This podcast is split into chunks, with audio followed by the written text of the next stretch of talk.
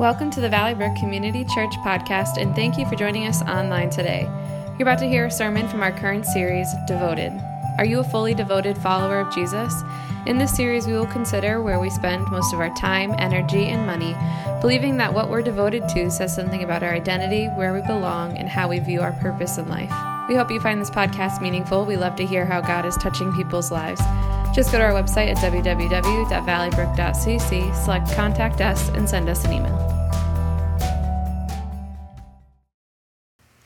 Good morning again. We are bringing this series called Devoted to a conclusion today. We've been looking at what does it mean to be a fully devoted follower of Jesus. If we're called to believe in Jesus and to follow him, then he said, "Listen, I want you to follow you with all my heart." Excuse me, with all your heart, with all your soul, with all your mind. To be fully devoted. So in preparation for this last message, would you join me in prayer? Father, we thank you for your love for us. We thank you that you've demonstrated to us what full devotion looks like. We see it in Jesus, and we know that you call us to be fully devoted. So we pray, Lord, that you would speak to our hearts and our minds in Jesus' name. Amen. So last weekend, I don't know if you saw the news, but uh, the graduates of Morehouse College were uh, given a stunning gift. All of their college debt was wiped away by the commencement speaker. Anybody surprised and shocked when you saw that kind of generosity? Amazing. He made a gift of $40,000, $40 million, and uh, uh, that wiped out the debt for 396 students. And they all talked about, you know, how they want to pay it forward.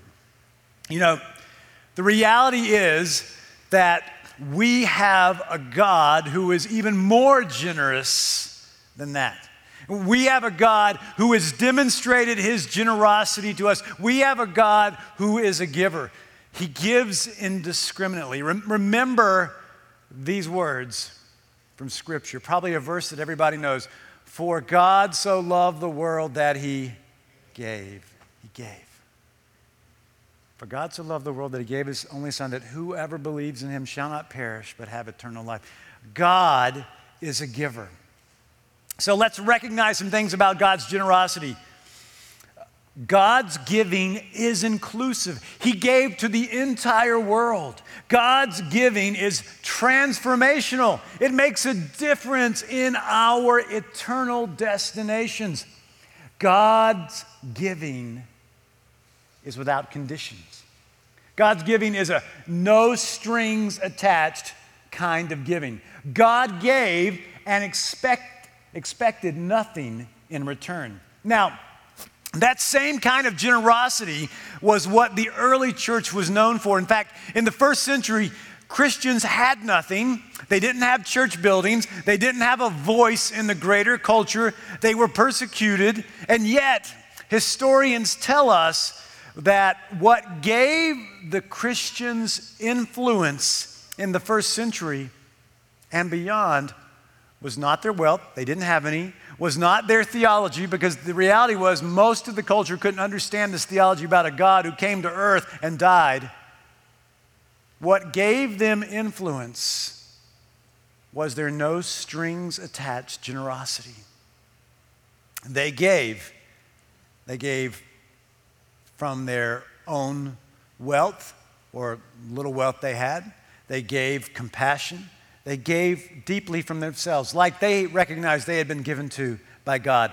In fact, they learned this from Jesus. You know, the, the, disciples passed down what they learned. Those men and women passed down what they learned from Jesus to each, each generation, and it passed on and on. And this is what they learned from Jesus. Jesus said these very words No one can serve two masters.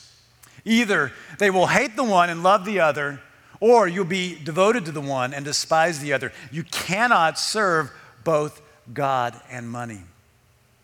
Those early Christians decided that Jesus was their Lord and Master and that they were going to serve him with full devotion. Now, it's interesting to me to think about that. You know, when, when, when you think about Jesus saying, that you can't serve two masters, you're really thinking about two people in your head.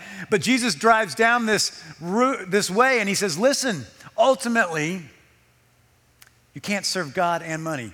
Because what he recognizes is that from the beginning of time, wealth, money, whatever you want to call it, can become a God in our lives, lowercase g. So, as fully devoted followers of Jesus, these people made Jesus their master and they followed his teaching. Once, when Jesus and his disciples were about to share a meal together, we read that Jesus was aware of this truth that God had put all things under his power. In other words, he recognized that he was omnipotent, all powerful. And realizing that he was the most powerful person in the room as they gathered for this meal, he wanted to teach his followers a lesson that they would never forget. And so he got up from the table and he went and he got a towel and a basin and he began to wash the feet of the disciples. Now, this was shocking, probably rather uncomfortable for this reason. In the first century, a slave would be assigned to wash the feet of those who came and ate in a home. Because when you traveled by foot most of the time, your feet would be dirty. And when you went in to eat at a meal, you didn't eat at a table that's what, three and a half, four feet high, like we eat at. You reclined at a table that was probably less than two feet off the ground. And so your feet would be in close proximity of the person sitting next to you. And if your feet were dirty and smelly or worse, that wouldn't be very appetizing. And so it was the job of the person with the least amount of power and authority to wash the feet of the guest. But there had been no slave provided to wash the feet. And Jesus took on that role. He realized, as the most powerful person in the room, that he could use his power, that he could leverage it for the benefit of the others. And this is what he said after he had washed their feet I have set an example that you should do as I have done for you. See, when you realize that you have something that can benefit others, you use it for their benefit. That something could be your time, it could be your talent, it could be your resources, it could be your power. When you use what you have for the benefit of others, that's generosity. Jesus taught this. In the Gospel of Luke, he said, If you love those who love you, what credit is that for you? Even sinners love those who love them. If you do good to those who are good to you, what credit is that to you? Even sinners do that. And if you lend to those from whom you expect repayment, what credit is that to you? Even sinners lend to sinners expecting to be repaid in full. Do you see what Jesus is doing? He's saying, being generous to those who are generous to you is something everybody does. It's not extraordinary, it's normal. In fact, it, there's this kind of unspoken assumption that this, if, if I help you, you'll help me. In other words, that if someone's generous to you, they'll be generous back to you. You'll be generous back to them. So, Jesus was never satisfied with the status quo, and he was always raising the bar.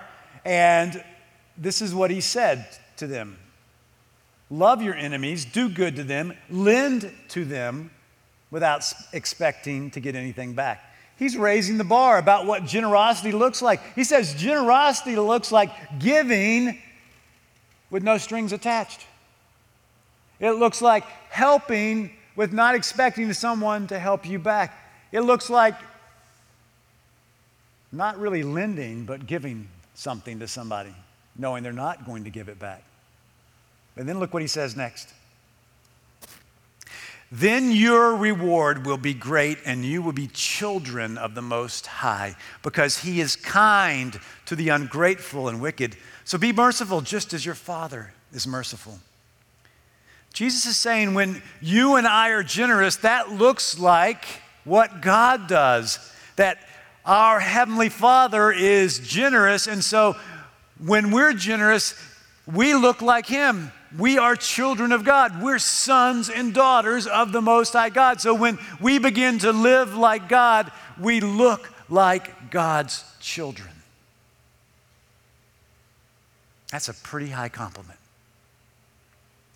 History records that those fully devoted followers of Jesus followed him and his teaching, and they followed it and it changed the world. Historian Rodney Stark writes about the history of Christian generosity in his book, The Rise of Christianity. And he says this In the pagan world, mercy was regarded as a character defect. Christianity taught that mercy is one of the primary virtues, that a merciful God requires humans to be merciful. Moreover, that because God loves humanity, Christians may not please God unless they love one another. And that concept was incompatible with pagan convictions. But it wasn't just talk. In the year 251, the Bishop of Rome wrote a letter to the Bishop of Antioch in which he mentioned that the Roman congregation was supporting 1,500 widows and other financially distressed people. And that was not unusual for the early church.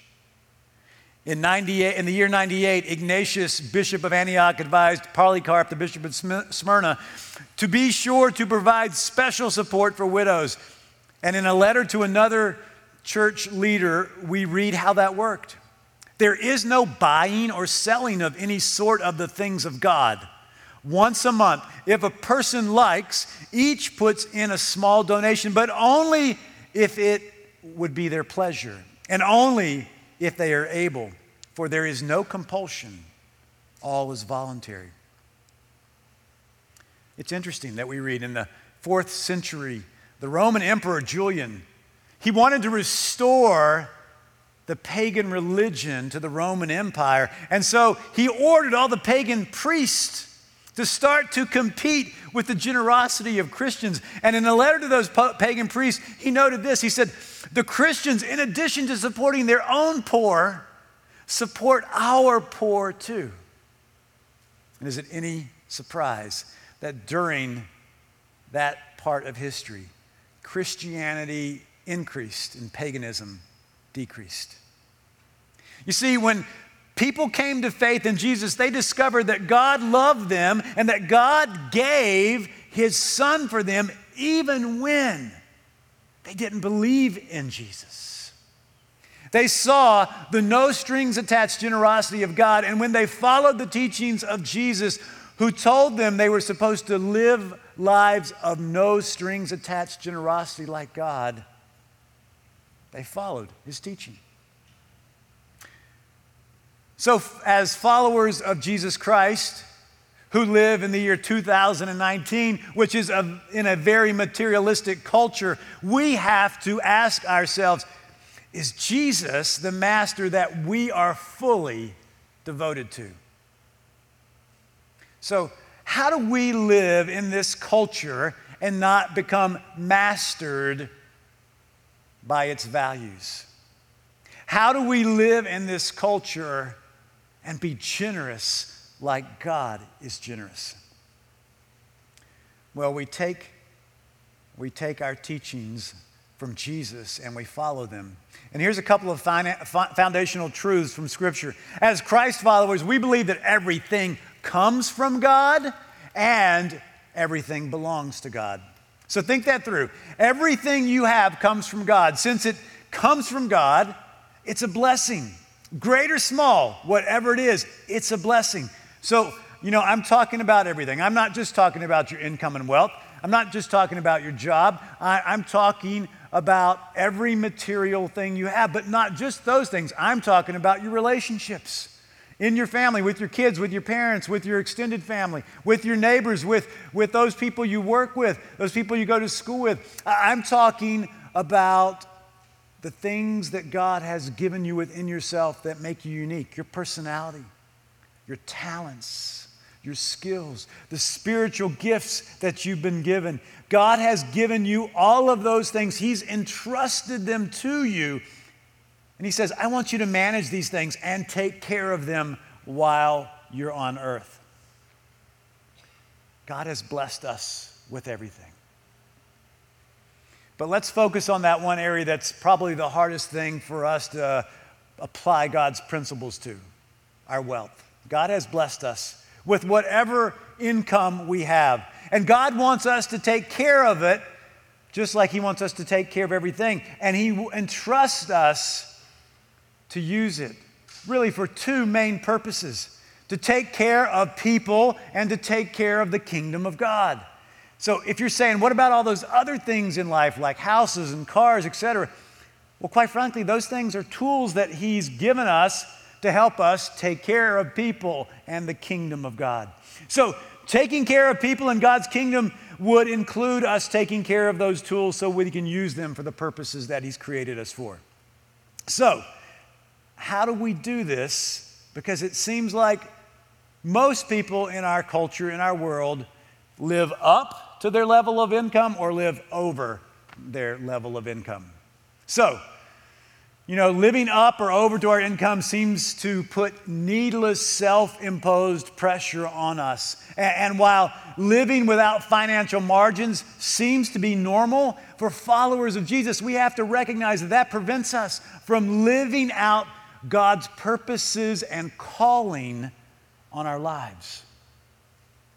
So, what if there was another way to manage the wealth that God has entrusted to us? Well, there is. There is a different way, and it's far different from our culture, and it's God's way. When God gave Israel the law, the Torah, it's called, it included the first five books of the Bible Genesis, Exodus, Numbers, Leviticus, Deuteronomy, uh, Leviticus. Um, it included those five books, and in that, God shared with Israel how to manage their wealth. God gave them this concept of the tithe. The tithe literally means one tenth. And this is what God said with regard to managing their wealth.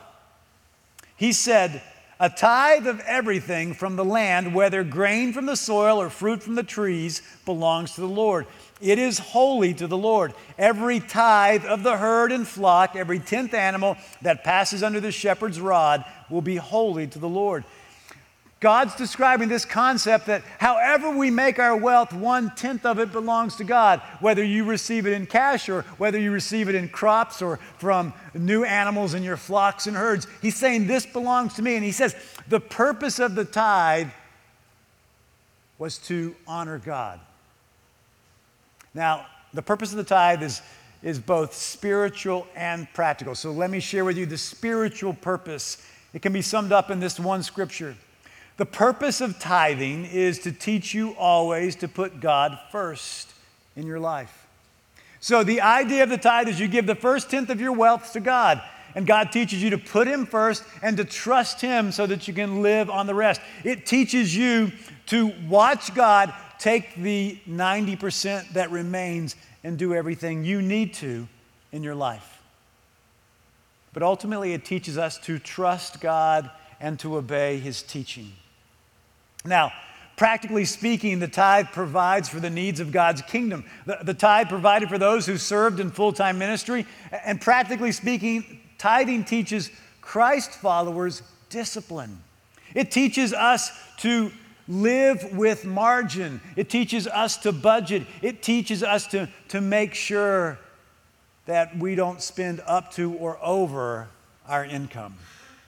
Now, when I teach about tithing, somebody always asks me, what did Jesus say about tithing? Some people will say that, that Jesus actually didn't even support tithing, but nothing could be farther from the truth. Uh, Jesus did speak about tithing. He spoke about it one time, but what he said makes it very clear what he believed and why he didn't speak about it again. So let me read what he said from the Gospel of Matthew. Woe to you, scribes, Pharisees, hypocrites, for you pay tithe of mint and anise and cumin, and have neglected the weightier matters of the law justice and mercy and faith. These you ought to have done without leaving the others undone. You blind guides, you strain out a gnat, but swallow a camel. In his own words, Jesus is validating the practice of tithing as normal as what's, as what's expected. You see, the scribes and the Pharisees that he is talking about also believe that the tithe is normal, but they are so legalistic in their keeping of the law that they not only tithe of their wealth, they tithe of the harvest from their herb gardens. Eh, they, they take a, a tenth of their herbs and they give it. But here's the deal they're, they're so black and white on following the law that when it comes to the much more significant, weightier issues of justice and mercy and faith, they don't practice it. They don't practice it like it, should. He says, listen, you know, you ought to have done, in other words, tithed without leaving the others undone justice, mercy, and faith. And, and he's challenging them because they see the law as black and white and they keep it, but when life gets a little gray, neither black and white, in determining how to love God with all your heart, soul, and mind, and to love others like you want to love yourself, they're failing in mercy and justice and faith. So Jesus is validating the practice of tithing. He's, he's validating it, saying it's normal, but he's calling the disciples, the Pharisees, and us to a higher understanding of what it means to follow him. This other way of managing money that God's words reveal to us is reverse from the self centered order of spending that's normal in our world. You see, our normal pattern is to spend what you make on yourself, and if you have any left over, save some of that, and if you have any left over from that, give some. But that mode of living says, I put myself first and I rely on my wealth to take care of me. Instead of saying, I put God first and I trust God to take care of me. It reinforces what it means to have faith in God as you give the tithe to God and trust Him that you can live on the rest, the 90%. I'm a big fan of Dave Ramsey's Financial Peace University. Uh, I've taken the class, and as a church, we offer that class every year. And the biggest takeaway I've learned when I took Financial Peace years ago was that I need to make sure that I take control of my wealth and spending instead of letting my spending and my wealth take control of me. In other words, I need to recognize that this is just a tool that God's given me, and I don't need to spend it willy nilly without actually thinking about how I want to spend it. You know, the irony is this when we decide to be generous, we're being like God. And when we decide to be generous first, we're actually creating a plan and taking control of our wealth and spending. Now, this concept didn't originate with Dave Ramsey and Financial Peace University. Look at what the Apostle Paul said about taking control of your money. He wrote to the church in Corinth On the first day of every week, each one of you should set aside a sum of money in keeping with your income, saving it up so that when I come, no other collections will have to be made. In other words, he's saying, make a plan to be generous, set it aside, and live on the rest. He's saying, listen, I'm going to call you to support the work of the ministry, the kingdom of God, so make a plan to support it. Uh, let me share with you how in 2019 Christians in other parts of the world are doing this. Uh, churches in the northeastern Indian, uh, of India, in the northeastern part of India, have a beautiful phrase for how they express how they give to God. It's called buhfai tham, and it means one handful of rice at a time. You see, they have this practice that, that families who are believers of Jesus, every time they prepare a meal, they'll take one handful of rice or more and they'll set it aside. And when they've gathered enough rice, they bring it to the church, and then the church sells it to generate income. And Uh, one person writes about this and said, You know, there's many ways of serving the Lord. Some people do great things. Some people are great preachers. Some people contribute lots and lots of money. But when we talk about this handful of rice, it's very humble. The service is done in the corner of the kitchen where nobody sees but God. And God knows and blesses it. Another church member said this It is not our riches or our poverty that make us serve the Lord, but our willingness So we say, as long as we have something to eat every day, we have something to give to God every day. And think that through. That, that brings that devotion to God down to a practical level. Every time a meal is made, they set aside some for God's use, to be used to serve others and to build his kingdom. In the first century, the Apostle Paul discovered this kind of great generosity toward the mission of Jesus Christ. And what he discovered was twofold. He discovered that there were followers of Jesus who both prioritized by putting God first and who planned on giving to God. And this is what he wrote about them to another church. He said, Brothers and sisters, we want you to know about the grace that God has given the Macedonian churches. In the midst of very severe trial, their overflowing joy and their extreme poverty welled up in rich generosity. For I testify that they gave as much as they were able and even beyond their ability, sharing in this service to the Lord's people, and they exceeded our expectations. They gave themselves first of all to the Lord, and then by the will of God also to us. They prioritized their giving, they gave to God first. And then they learned to live on the rest. So, as a fully devoted follower of Jesus, how will you handle your worldly wealth? Will you use it, handle it the way the world uses it and handles it, or you handle it God's way? Will, will you trust Him in this area of life, in this, this rather personal and private area where we always have that tension? Remember what Jesus said. He said, No one can serve two masters. Either you will hate the one and love the other, or you'll be devoted to the one and despise the other. You cannot serve both God and money. So, will you be devoted to God or this culture of money? You know, as we wrap up this message and wrap up this series, what I want us to understand is that God has called us to be fully devoted followers of Jesus. That, that being a follower of Jesus is not something that we segregate to one hour a week on a Sunday morning. That being a fully devoted follower of Jesus is what we do every moment of every day of our lives. That it determines how we love, how we care, how we serve, how we speak, how we spend, how we live our lives.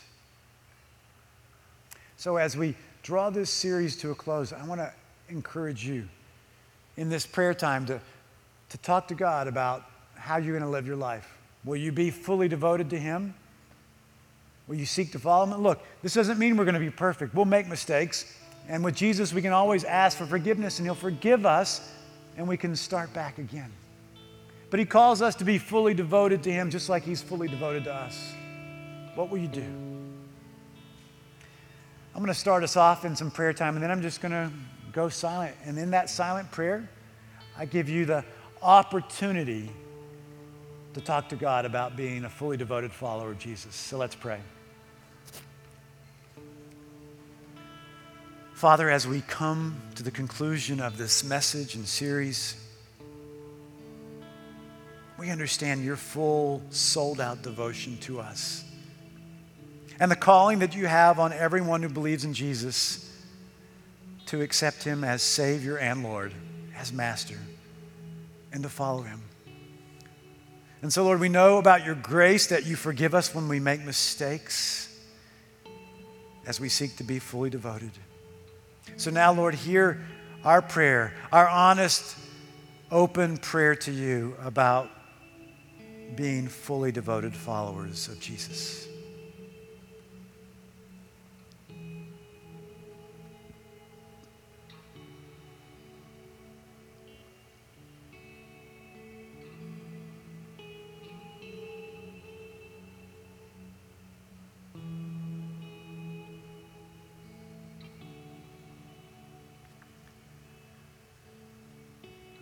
Lord, we commit these prayers to you. In Jesus' name, amen. Thank you for listening to our podcast. It is our sincere hope that it has blessed you. For more information, visit our website at www.valleybrook.cc.